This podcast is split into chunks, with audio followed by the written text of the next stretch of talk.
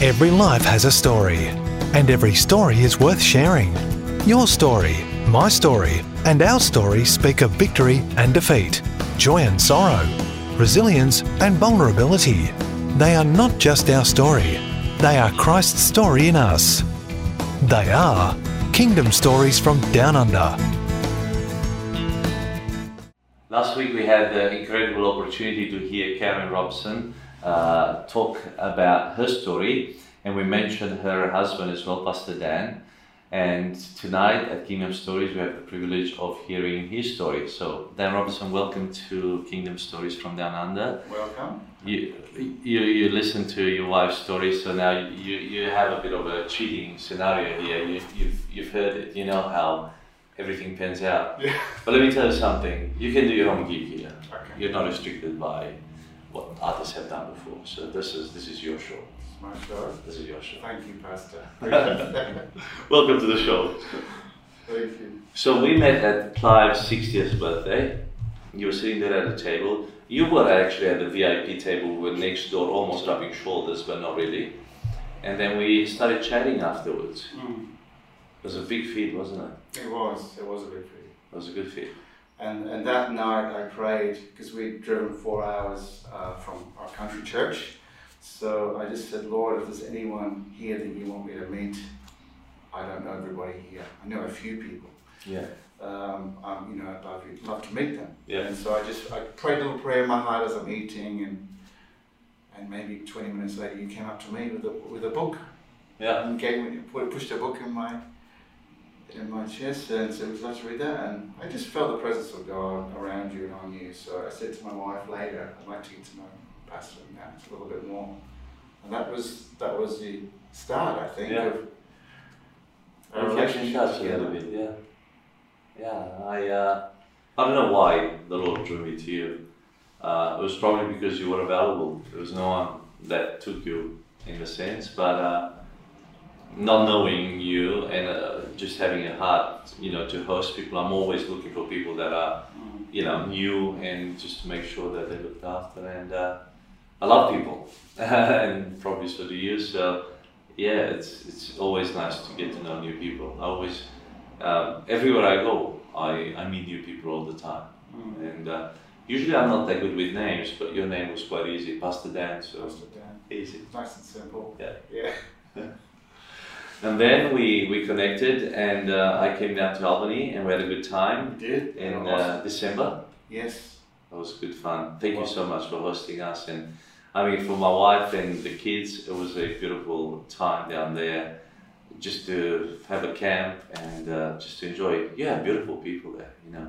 Credit to you and your wife for just shepherding those people and looking after them, because they were so committed and they were ready. Yeah, they you know, were.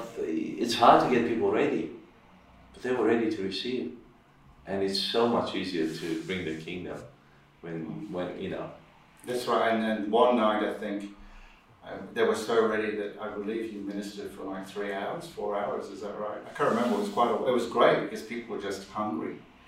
I think we yeah. finished around eleven, ten thirty, eleven p.m. or something. Yeah. There was no clock on the wall then. No, there was no clock. Yeah. But we just realised, man, we finished, it's, it's getting towards midnight sort of thing, you know, yeah. which is great. I love that.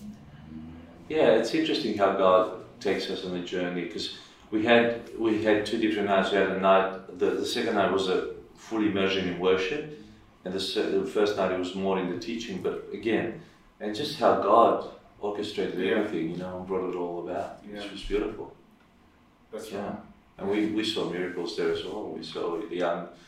Uh, well, the young uh, adolescents there getting filled with the Holy Spirit, being yes. baptized, and just a lot of a lot of fun, a lot of joy. Yeah. yeah. So Albany's home for you, isn't it? Um, Albany's home now. So I was born in the U K in a place called Wally. My wife likes to. On my passport, it looks like uh, Wally. So if you don't know how to speak that name, you know, yes. it looks like oh, she's, you know, she finds it very funny. I was born in Wally. Yeah. But uh, it is actually. English people call it Warwick. It's just a little village in North England, yeah, near, half an hour from Manchester. So you must be a Manchester supporter, one of the two. Not really. I, you know, I'm not a huge football fan, but if I, some of our local uh, uh, towns like Blackburn or Burnley. So if I was, you know, I tend to support one of those two, depending on who who I was going to football with, you know. So because it's very, yeah, you can get hurt if you support the wrong people. so. so when did your parents move here? So my parents, uh, we, uh, my parents came to Australia when I was ten years of age. They they were part of a partnership where we had three farms in, in North England, where yes. we were, three farms, a dairy farm and two two uh, two other beef and sheep farms. So okay. uh, they, my so dad, your parents were farmers. Yes, my they've been generational, both sides, yes. generational farmers, and uh, my dad was in partnership with two other brothers, mm-hmm. and uh, my granddad sort of. He was like a C E O, you'd say, of W P yeah. Robinson and Sons. So all those three farms, three farms operated like a quite a big business, and we were well known in that in North England. We, my grandfather was a bit of a pioneer when it came to uh, to producing high quality beef cattle. So oh. he imported, for instance, I don't know if you've heard of Limousine cattle, but he was he imported some of these French breeds way in the seventies before. No one ever heard of Limousines or um, other other like Blonde Aquitaines. He he pioneered certain things, and so we had we had some of the best beef stock in North England, and mm. people would come from afar to to buy our our meat, meat and, and we'd often get the best prices, you know, in some of these these beef special anointing. Yeah. Were they men of faith? Your dad? Uh, my dad, well, he is now, but not not, not when he was younger. No. So you grew up on the farm? Grew up on a farm. Yeah. Tractors, so, tractors, horses. horses, had all that as a young young boy. Basically, you just choose four drive, you know, four drives. And lots of milk. We had good meat. Yeah, we had our own dairy farm in no. a right slap bang, typical England village, right? You know, old typical England village, right there. So we weren't always popular. My, I was brought up as a kid. Sometimes I loved the farm. I just didn't enjoy school, so it was a case of as I'm coming home, I'm, you know. Throwing all the gear on. Yeah. yeah. So often my job was to walk the milk cows, cows straight through the, the, the old, you know, little country village of yeah. England, and so often we might be navigating the cows through past Mercedes Benz, and uh, you know, this we were very posh people that lived in that village, and yes. so and sometimes I, the cattle would run into the into these beautiful English manicured gardens ah. and wreck the, all these beautiful roses. So we were not. Most of the village didn't like us, and of course there was much, uh, you know, smell coming from the farm, which yeah. and noises and things like that. So um, we just yeah, we're brought up in that. There's always something happening on the farm. So no. it was it was. I, I look. I like. How many of you? I mean, your sister. So I got three sisters. I'm the only. Oh, it's the joy of your mum. Yeah. Yeah. Well, your mum was around there. She's very proud of you. Yes. Well. She's, I'm the only one, I guess. She's very supportive of you. She is. She's very strong. And your sister as well.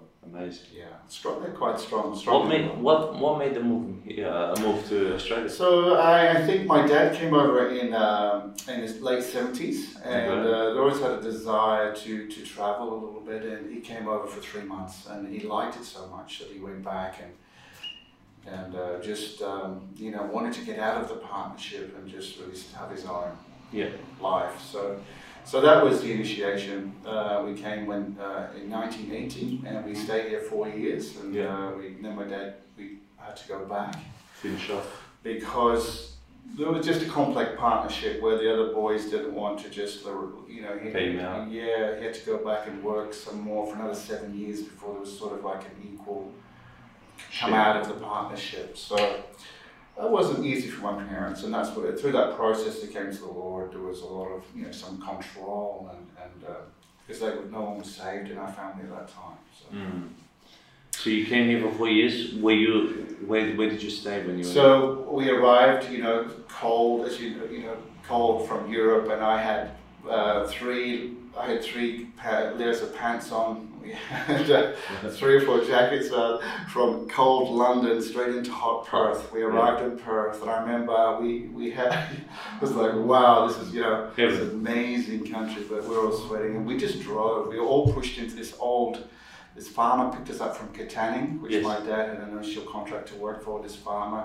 And so at mid midnight, we all pushed, I was I just sat in the back of this old Holden Ute. Yeah. And it just felt really weird. We just kept driving. For me, because in England you drive ten minutes, fifteen minutes, yeah. It's like the end of the world. Yeah, Katanning is like three hours back then. Yeah, I was just drive and drive. I thought, where are we going? It's you know? dark and dusty. Yeah, it's very strange. It's just weird. That was my first experience in Australia. Yeah.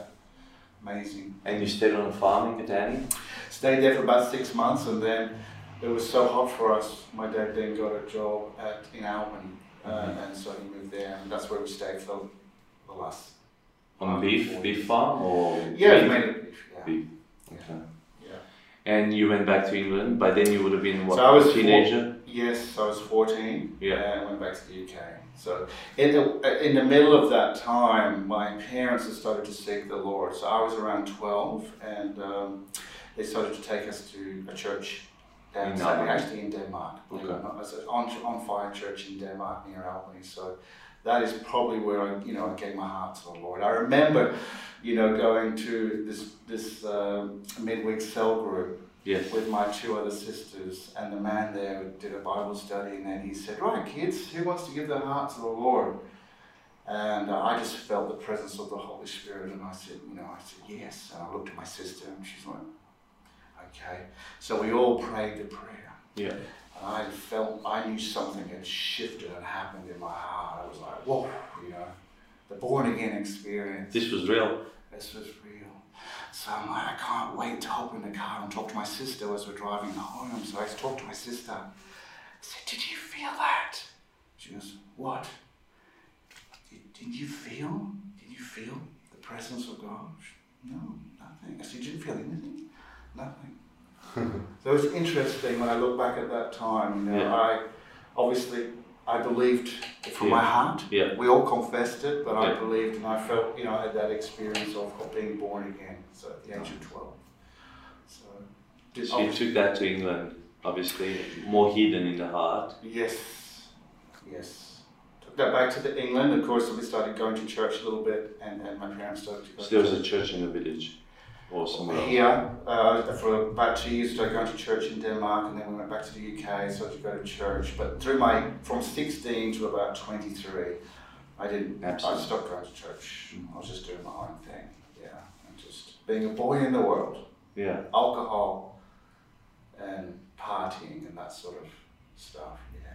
So, so you'd go to town or to a city, or mainly in the villages, in the pubs?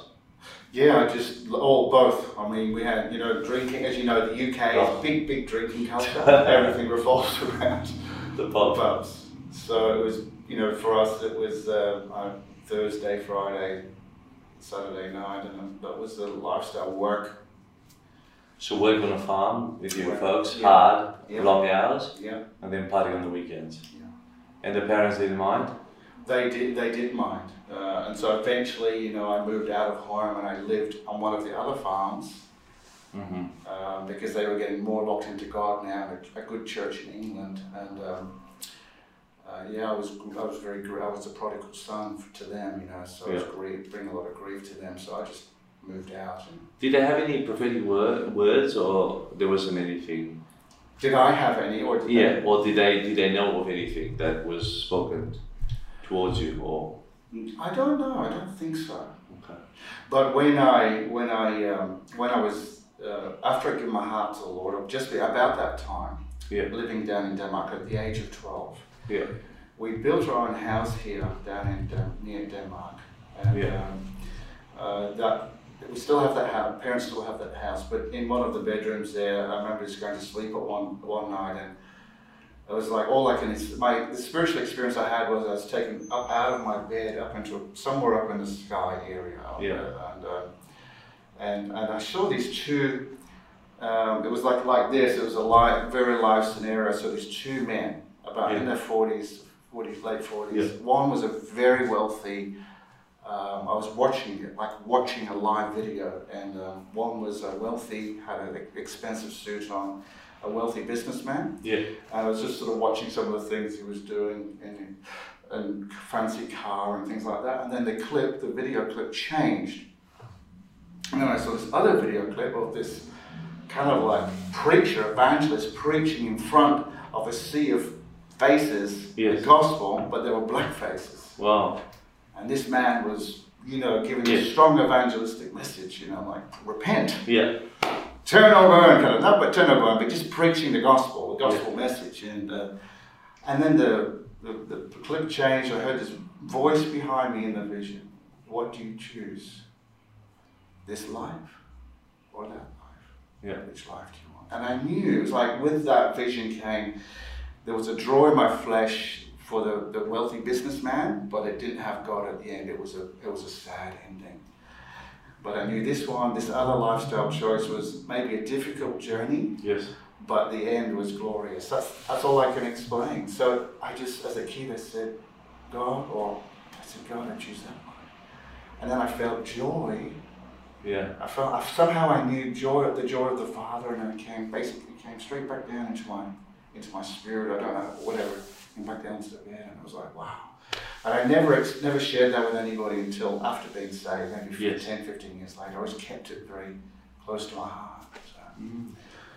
so that was the, probably the most, the first significant calling. Out. Could could your parents notice it?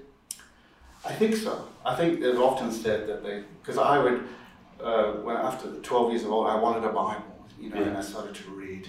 I remember, for example, on the little farm down here in Albany, I wanted a car, a bush, you know, we call them bush bashes, where yes. you drive an old car around, the, we had sixty acres. So I remember reading the book of Mark, and um, in there, something stood out to me that you will believe. No one had told me this, it was amazing, yeah. but I just I was just reading through Mark, and it's such a hunger, maybe a hunger for the Word of God there. Yeah. Secretly, though, it's a very secret relationship, and having, you know, uh, because at that time, again, my parents just, They're coming. They're coming to the Lord. They're not on fire for God as yes. yet, but so I, I'm, you know, I'm learning about God, and um, the Baptists have given me this Bible. So I just remember walking out of the house and thinking, well, if I believe in my, I just read, if I believe in my heart and speak with my mouth, I can have that car. So, you know, I just prayed that prayer, and two days later, this man that lived down the road just came sitting at the table. Yeah. And he was talking to my dad. He said, oh, I've got this old Ford Zephyr, you know, it's hanging around, and uh, I don't know what to do with it. And my ears latched onto that. Yeah. You do? I said, you do? And so I came and sat at the table. I said, would you mind? I'd like that car. I, I think I, I gave him twenty dollars for it. So, so that was my first uh, experience of having a prayer, an answered. answered prayer specific yeah. that I knew the Lord had answered to me. Yeah. I resold it back to him after maybe a year or two, after, after forty dollars, for forty dollars he wanted it back for parts. That's so, cute. So. But nevertheless, it was an experience where you you had a palpable evidence of God's God was real. answered question. Yes. Uh, prayer, which is beautiful. Yeah. So uh, after all this drinking and having fun, um, did you come back to the faith, or did you move to Australia? Um, through those through those years, for my mum was a prayer warrior, and so when I was sometimes drink, and I often share this, and I'd encourage mothers praying yeah, for her sons. So, so I would have sometimes, uh, it happened a number of times. Sometimes I'd be out there, you know, in, in different scenarios at pubs and bars or whatever, pretty drunk.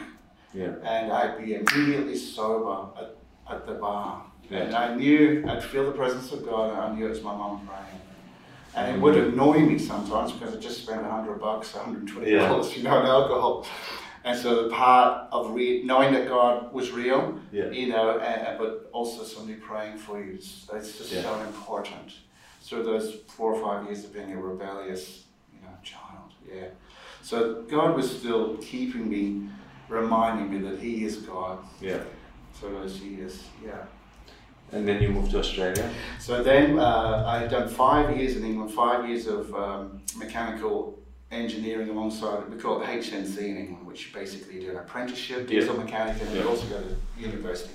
Okay. So I, I uh, applied to go to university. I got in a couple of universities, and for some reason, I said to Karen the other day, I applied to Curtin University. My, yes, my parents already moved back here, but okay. I was planning to stay in the U K. Oh.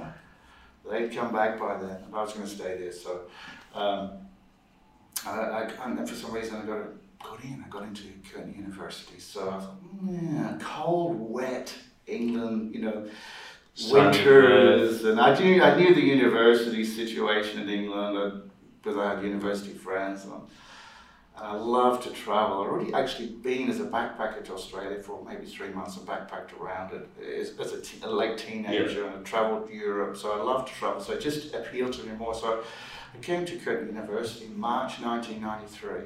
Wow. Um, arrived basically a little bit late, but just yeah. went straight into the mechanical engineering um, nice. course. That's how God got me here. I only probably did about six weeks and I realised, you know, my mathematics wasn't up to scratch. And I really wasn't, my heart wasn't into committing to four or five years of, mm-hmm. I'd already done five yeah. years of study. So, it was, so it was you got a job?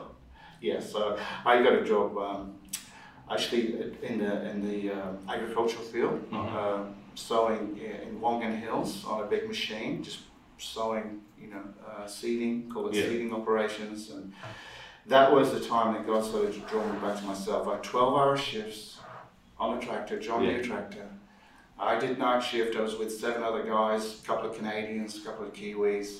Yes. We just worked, you know, and we had, you know, it was a big, big operation, but through those nights... And your parents were in Albany now? My parents were in Albany now, yeah. They bought a farm? They, they had a little farm, they'd come back to their little farm. They hadn't bought a farm yet, no. So, um, through that, through those six weeks of seeding operations, that's where the Lord started to speak to me. He said, now, you, you either, because you know, you just basically got ten, twelve hours. It's just you and God. Yeah, it's like watching sunsets come up, sunsets go right. down, sunsets.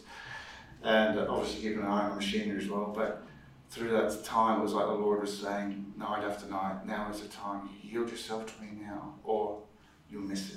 It's like, oh, that's all I knew. If I don't yield now, I don't know when the next Kairos, I think you remember you were talking about that when you came down. I just knew that, and it became every, it became stronger and stronger to me. So yeah. uh, when, when that seeding operation was finished, my mum was coming up to uh, Perth for a conference at, R at Riverview, and she invited me along. It was a lady preacher um, who heads up Women's Aglow, so powerful, powerful lady, I can't remember her exact name. So she yeah. invited me to that, and that's where I publicly, Give you in front of the church, felt the Lord pull me forward and go, yes, it was, that was the place that I truly committed my, or dedicated my life yeah. to Him. Yeah. So that was, that was in Perth here. Yeah, at Raymond. At Riverview or Raymond, yes. Nice. Yeah, and um, I had a, by then I had a good mechanical job, and I felt the Lord lead me to go to Bible college, which was about four months later. And so, uh, within the church? Yeah, yes, I was going they, to church a lot. And, uh, and they had a Bible college in the yeah, church? Yeah, so the I felt led to go to Bible college within about four months. So I gave up, gave up that job and yeah. went to full-time Bible college for two years. So. How did you survive? It, that was a real faith walk, you know, for me. Yeah. Because the first, the first year was like, I'm learning, it's all a new culture, isn't it? Yeah. Um, I went from this great, you know, a lot, earning quite a lot of money to nothing. Really, yeah. Nothing. Yeah. So, I remember... Our study, but our yeah. study was tiny. And we're hearing a lot lot about faith because the church, Raymond, no, was, was yeah, strong it was in word. Faith. Yeah, yes. It was a so word of faith. So I was, okay, uh, Lord, you're gonna, you call me here, you need to pay for the... Just simple childlike faith. I need a lot more wisdom, obviously, which you learn as you go. But oh, the faith you're paying for it, God. You brought me here, right? The faith did its job. Anyway, the first within the first the first term, you had to pay your fees, uh, and I um, and nothing nothing could come in. You know, and I'm saying I'm trusting the Lord. A lot of frustration. I, I I don't know if I fasted for a day or two, but I remember saying, God, I, you know, the, the, the head of the department needs, I need money, Lord, what, what's, what's going on here? I'm believing. And as I, the Lord in His mercy spoke to me, I'm believing whatever, for two or three thousand dollars, whatever it was for yes. that year. And the Holy Spirit said to me, um, you have ten dollar faith. I have ten dollars. It was such a slap on my face. It was like a wake-up call, because yeah. I thought I could, you know, just believe God for three thousand dollars. Yeah. Uh, so it's a bit of a humbling experience. I remember because I was living in South Perth then and just cycled to yes. college. I thought, wow, I've only got ten. I, and I, you know, it was an opportunity to get offended at God and process all that. I said, okay, Lord, obviously if I've got ten dollar faith, I've got ten dollar faith. So yeah. Father, I agree, I believe that I agree that I receive now for that, that ten dollars. And somebody that day came and gave me ten dollars at Bible college. So that was, then a job came. a yeah. part-time job, so I started to work at Cleveland's cold storage with a number of us Bible College students. Um, and then somebody, um, within I think uh, a couple of weeks, I went up to pay my fees. Somebody paid the first two amount. Yeah. And then I went to pay up, pay them again, and somebody said, no, the whole the whole year's been paid paid for. Wow. So the whole, yeah, just learning how faith works, yeah. and the whole process of trusting the Lord, and you know, I started to believe about fifty dollars and believing for a hundred dollars and so forth. So yes, yeah, uh, faith walk. Beautiful. And at Rhema you met Karen. Karen, so I'd, I'd probably been there about three months at Bible College, and this precious young lady, she's uh, Well, she, she, she was, it was actually at a Discovery midweek class. That's my first memories. Well, yeah. she, yeah, I did see, probably saw her at the door, but I remember distinctively when she stood up to testify at a Discovery class. We had Discovery those yes. days. She testified, and I felt the word of the word of the Lord say to me, "This is your wife," and I had no, like, just that's a very still small. Wasn't any booming voice, but no, I just missed it. I had a mindset to be like Paul. Yeah. You know? I, I can married. say it's a religious mindset, whatever, it was a yeah. religious mindset. I'm single, and that's it, I'm not interested in marriage. So yeah. I was just totally dedicated to, to follow God, so I just dismissed it. And, but that had been sown in my heart, that had, obviously the Holy Spirit had sown that seed. Yeah. So it was a process. And then you, you um, how did you start dating? Oh, look, in that particular church, there was a lot of different sub midweek meetings and things yeah. like that. So um, often the meetings would turn up and I thought, oh no, you know, there'd be fifteen, twenty young adults there. Karen was there. And then, yeah. and so we'd like be going, she kind of knew and I kind of knew. There was just this special affection, but I just thought, no, I'm just dismissing it, pushing it away. So, so then it became more of a deliberate trying to ignore her or get away from, because in my mindset that would be compromise. At that time yeah. it was compromise, and, and I was still working out the voice of God, the voice of the flesh and the voice of the devil. This could just be Satan trying to present a compromise to me, so as far as I'm concerned I'm going to stay away from it all. Yeah. I didn't have much, you know, I was still very baby Christian, so yeah. yeah. And um, the process took for us, do you want me to finish that through how we got? Just a little bit, yeah. Okay.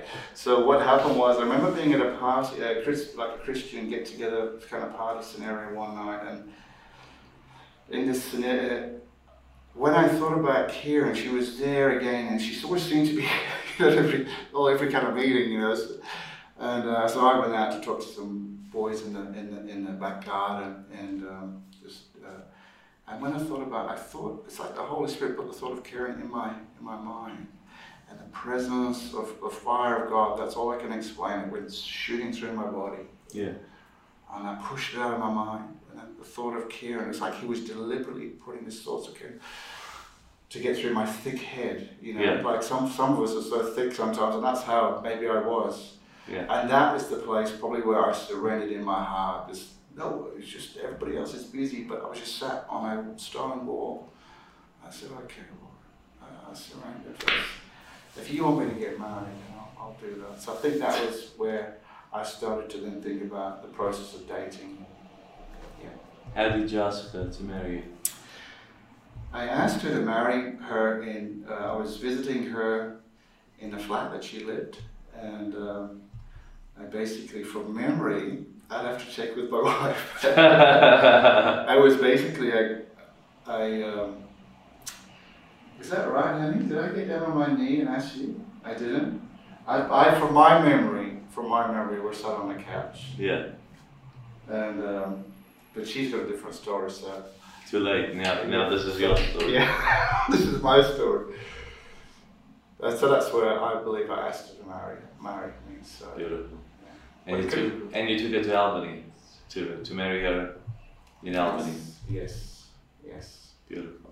And uh, that was, uh, the, our marriage again was a walk of faith. We'd just been through Bible college. She'd done yeah. the first year of Victory Life Bible College. So we didn't have any money.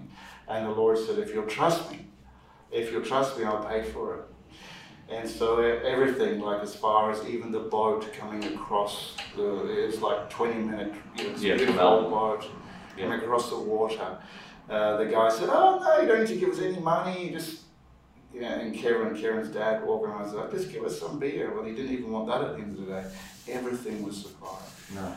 Karen's mum and dad paid for like the food at the at the reception. My parents paid for the venue. They wanted, you know, no one asked them to do anything. Sure. Somebody gave us a car because I only had an old car. Somebody lent us a car for the honeymoon. And there's just one thing where I didn't trust the Lord, and that was with the photographer. Where I, I was just pressured, yes. pressured into doing something. So I organised the photographer, which cost quite a lot of money. We yeah. never ended up using. The funny thing is, we never used used any of those photos. Oh. All of the photos of our friends, yeah, the one, the personal friends that they took of our marriage, these are the ones that we have around our house now. So. Interesting. So it was just, it's always been a faith journey for me. I, I don't know, that's just how it's been. We've had to, you know, learn and to you've gone, you've gone east for a while, didn't you? East. Uh, Melbourne. Yes. So after we felt called to Victory Life to help yeah. start start that church for seven years, and then we felt um, uh, we went to the country. To Denmark for about two years, and then we felt a, a real burden, a stirring to go to Melbourne, which I would, in my own, I don't particularly like big cities. Yeah. So it was like it was definitely a call to the western suburbs, and we had the word. Yeah. Sunshine. We didn't even know anything about Melbourne, so I said to Karen, and she, we, we both, you know, she knew a little bit about Melbourne, yeah. so we just knew that we were called to Sunshine specifically to that. That was a western suburbs. Yeah. So we were there for fifteen years, and the Lord said, I want you to believe for revival in the whole, which, western suburbs. What what year was it? Oh, that was in the late North. Uh, two thousand two, I think. Okay. That's when we actually left Western Australia. We left with a four-wheel drive, and Karen was sharing this, we left a four-wheel drive, a one-axle trailer, two young children, baby, she was basically a baby, with fifty, we didn't even have enough money to get the full fuel, we didn't have enough yeah. fuel money to get to, to Melbourne. So it was like, um, you know, some of our rent, uh, some of our payment came through when we got to Adelaide, and then somebody asked us to stay in, in Albury, Albury Wodonga. And yeah. So it's just a real faith walk for us. Yeah. Yeah. That's nice. I've lived in Melbourne, so I'm quite familiar with, with Melbourne. I actually lived in Richmond. Right. And uh, there was a powerful church in Richmond, but I've never attended it. Richmond A O G? Yeah, yeah. Because it was too extreme and everybody told us to stay away from it. Right. And like looking back now, I think what I missed, you know, it was literally a walking distance from my house. I, I, I went to Richmond High, so every day I would walk past it. And I saw this massive building there and never, never even went inside of it. We used to go to a church in, in Noble Park, then in Dandenong, which was an hour and a half away, two hours away. Um, but it was what it was. Mm. You know, looking yeah. back now, I wish, you know, Uh, it was probably the most dynamic church in, in the city of Melbourne. And of course, Richmond came out of Sunshine Revivals, yeah. which was the birth of the Pentecostal movement in Australia, which started, you know, if we, not many Aussies know that, but they put on special trains in Sunshine. There was so wow. many healings and miracles that, that came You know, in our library here, yeah. I have the history of Pentecostalism in Australia. John Friend passed me all the archives. Um, he was going to give them to Alpha Crusis, but they didn't want them. So he was looking for a place to pass wow. them on to. Wow. And uh, one day he just rocked up in the car park here and he said, well, I said, how can I help you? He said, well, what is this? I said, it's a church. He said, yeah, but who's, who's the church? And I said, look, um, we are, we are the church. And he said, I was the pastor here, I ran Tabor College here, this was a Bible college. I said, well, we have we have a Bible college. He said, you've got a Bible college? I said, yeah. He said, show me. I said, let me show you the Bible college in the library. So I showed him the library. He said, you've actually got a library? He said, I've been praying to God for the last five, six years to give me a place where to give this heritage that I have. Wow. And he humbly brought it here. And we, it's, it's just powerful, as yeah. you said, you know, yeah. what God does. So. To see, to know that our history, Australia, yeah. which is good. And, and our, as Karen said, John Martin, we know our, one of our spiritual fathers there, yeah. knew C L Greenwood. Wow. C L Greenwood was the prayer, man of prayer that would spend hours and hours in prayer. Yeah. When Valdez, who was an American preacher, came to Sunshine, that's what, he was an evangelist, Valdez came there. That's what started the, the outpouring of the Holy Spirit yeah. and, and the signs and the wonders and the miracles. So it was birthed in Sunshine, and then a number of maybe for political reasons they moved it to Richmond, which then became the Richmond A O G. So then I went up to, the movement obviously went up to Queensland. And so it was, it's very interesting history. I think it's called Revival Fires. It was a very documented book of who. I actually have some, doc, I have some ta a tape somebody gave me of Valdez's preaching, wow. which is in the early, you know, early nineteen hundreds. Yeah. That's amazing. Yeah. So. And then the, the Lord called you back.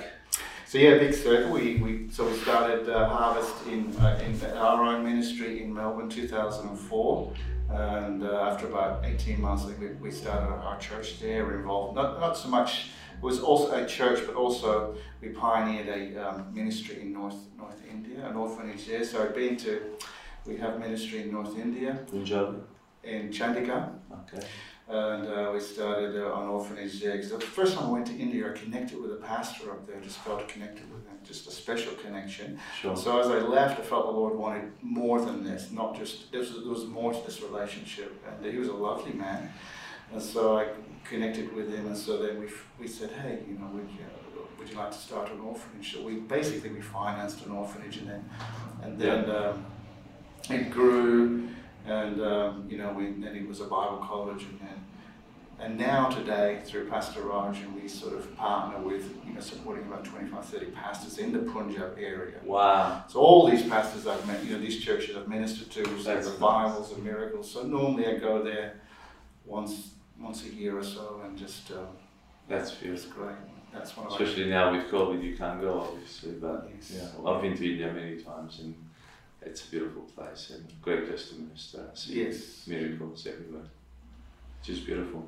So now you're in Albany. Mm. Uh, you've got three three places uh, where you minister, three locations. Yes. Denmark, Albany, and uh, mm. and the Holy Triangle, yeah. and Mount Barker, the Plantagenet. Plantagenet. Yeah. yeah. Beautiful mountains. We've got mountains in Western Australia. Uh, Bluff Knoll and the Stirling Ranges. Beautiful places to walk in winter. That's so much fun in summer. uh, yeah, I've, I've done the walks around there, beautiful. I've been up to Blackburn. Just lovely, lovely area. I've got a lot of friends in Chandigarh, Mount Barker, yes. so really wow. beautiful place. Um, love, love the Albany, love the ministry that we've done with you down there, and I think just, I think there's something beautiful about the Southwest. Well, as you, you may be familiar, Albany has been used by the Lord. In fact, many of our troops left yeah. uh, Albany Port uh, in the war there to, you know, when they when they went to free Beersheba, which yeah. is a bit of a historical thing for Australia. So they, right. the Australian uh, the Albany Port is a, was one of the best in the world. I think it's number seven as far as having the most natural, blessed, protected bay. bay. So it's a beautiful, and it was originally going to be the. Um, uh, You know, the state's, you know, major, major city. city, but then Perth got chosen. As things were developing, Perth got chosen, Fremantle got chosen over Albany. So yeah. yeah, it's a lot of history. Mm. Um, and, uh, it is a beautiful spot, it definitely is. Oh, it's a, a lot cooler, but not, not that cold. People... Yeah, about four degrees, possibly four or five degrees cooler. Yeah. And, uh, I was also uh, quite surprised with Augusta, because Augusta, people have a... The view that Augusta is very cold, but Augusta is not cold. Albany is a lot cooler. Yeah, yeah which yeah. is nice. Wow. That that whole area of the Southwest is beautiful. We love it down there, and uh, I just think that, you know, for you and Karen, you know, doing, you know, doing the ministry down there is because this is uh, this is God's call. Uh, there's nothing else to attract you there. Uh, obviously, you've got your parents, uh, but it wasn't because of your parents. It was God's call to the ministry. Absolutely, yeah. And uh, there's a powerful testimony now um, of the people that you, you're bringing together, and those people who have been saved and mm. discipled and, you know, operating in their gifts and just going for it. Yeah, yeah. Which is beautiful. God's given us some great people. Just we're very, we're very blessed. So we, you know, he's, he's given us the best as far as I'm concerned. So I think I think you're in a beautiful chapter of ministry, don't you think? Yeah, I think possibly we, you know, from our perspective, we've been through, like yourself, you go through battles, you go through fights, spiritual fights, yeah. and so forth. And I do, I feel that, I think, especially for Australia, I think it, now's a good time. I think we're going to see a real move through the remnant, the people that are like you, that are hungry for God, that are prepared, yeah. prepared. a wineskin to carry his presence and his glory through fasting, through prayer, through, Lord, we're desperate. This country, we need him. You know, Australia in the natural is becoming very secular. So yeah. I think there's pockets around Australia where people, God's raising up these yeah. wineskins to carry this end time. He doesn't need, he doesn't need thousands, but he just, right. he just needs available, available vessels that are yielded to him, that will, that will count the cost, that will pay the price. Yeah. And we haven't always done that, if we're honest, but I think now, you know, you get older in your years, I'm fifty, fifty-one, and you realize that uh, really spiritual things, only only spiritual things matter, you know. Yeah. Maybe as you get older, you realize that more and more, so yeah. you're just investing into the kingdom as much as you can, into eternal things. Yeah. What would you like people to remember you like? Um, It's an interesting one, isn't it? I, I, uh, well, we are uh, slowly dying. Yes, we live to die. We're probably over the hump. It's a very interesting statement, that, isn't it? We live to die. Um, it's it's it's it's kind of contrary, but I'd like to be known as a man of love. I think on my on my grave, he was a man that loved people. And I know different people have, you know, many people have different interpre interpretations for that. Yeah. I mean, uh, for example, you know, John the Baptist was a man that was killed, killed because he spoke the truth in love, where maybe, maybe many wouldn't have done. Sure. So it covers a wide, a wide field, but yeah, that's what I'd like, like to be known, especially by the Lord. Really, what matters yeah. to me is what the Father thinks of us, yeah. not so much what man thinks. At the end of the day, it's more what God thinks of, or He, how He sees me, and how I've worked with the. the gifts, the callings, and talents in my life. That's really what, what would you like to see happen in um, Albany, Mount Barker, we, we, uh, Denmark? Yeah, we'd love to see just a, a breaking out of the Spirit of God, especially like Karen said, in the young people. This yeah. way He comes in a very sovereign way. Yeah. Sovereign way. People come under conviction, realization that there is a kingdom, kingdom yeah. of God, that He loves them. And the demonic, all the demonic stuff just breaks off people. Yeah. Just a supernatural move of His glory. And I don't know how long that would last for. It doesn't necessarily need to last forever, because you don't need you don't need that kind of a reformation to last forever. But just, just so there's a massive impact. A yeah, a massive impact in the culture. And people coming, you know, we'd love to see people come from other nations to see yeah. what is God doing in this.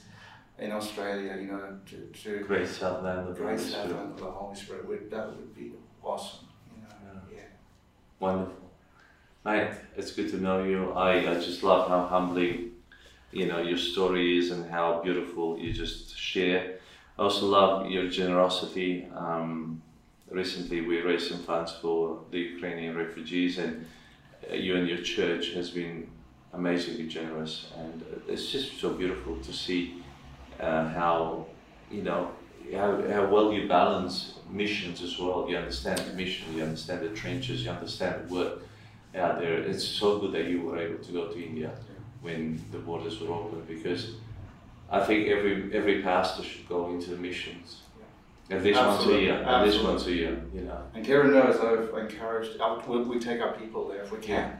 Take teams all the time. I, I, I would attribute, Pastor, a lot of my training to India. I've learned so much there, because yeah. you know, I've been quite a bit. So uh, there's just, as you know, when you travel, you see a different aspect of God, especially especially of their faith, simple yeah. childlike faith. You go, oh man, I haven't seen this kind of faith in a, in the Western country. What is this? Yeah. Oh, we just pray. You know, you've got to feed a hundred people, and like they've got half a chicken, so they pray. We, we don't try enough here. We don't try God's capacity. Right. We yeah. don't realise how big our God is. We've got Coles, we've got yeah. Woolies, and we've got yeah. the medical system. Yeah, so it's. We're too comfortable. So I, that, I would, I would say, I'm, I feel blessed that I've had, to, I've been able to experience and see their faith, and yeah. I've been impacted in such a way to keep me in a place of, of, of hungering for more of God, yeah. and never to fall into a place of. Of, of apathy or indifference or materialism, because materialism to me, materialism is one, is a God in this world that, as Jesus said, you know, I counsel, I beg you to buy from me gold refined in the fire. Yeah. And I think for people living in Western cultures, this, this is the fight for us, where we have to make sure that Jesus, the God of mammon, is yeah. not, we're not subtly being influenced by that. Yeah. where we're keeping Jesus the center of it all. Sure. We can have money. It's not about how much money we have, but as long as money isn't controlling yes. our spiritual decisions and choices. So, Beautiful. so that's... It's a massive temptation. Because we live in a world which is driven by money and pride and greed and yeah. ridicule and all sorts of things. Thank you so much Thank for coming on the show. Uh, it's beautiful to just chat and uh, to hear and find out more about you. I, I wasn't aware that you, you went back to England. I knew you came from England, but I didn't know you went back uh, for another experience and then eventually uh, made Australia home. Well, you're an Aussie now. Welcome to Australia. Amen. Thank you. God bless you. Well, friends, what a beautiful story. Uh, Pastor Dan uh, Robinson, and you can see him in Albany when you're down there, Albany, Denmark, or Mount Barker. Visit Harvest Church down there, harvest dot I O C, and um, yeah, just uh, connect with them because God will do amazing things when you will be down there. For those of you who are watching us on a regular basis, thank you for joining us tonight, and we hope to see you again uh, next week. Until then, take care, and um, yeah, from here, from Western Australia, from Down Under, we bless you, and we look forward to catching up soon. Bless you. Thank you for joining us on Kingdom Stories from Down Under. We'd love it if you would subscribe, rate, and share these stories with your wider community. And remember, every story is worth sharing, including yours.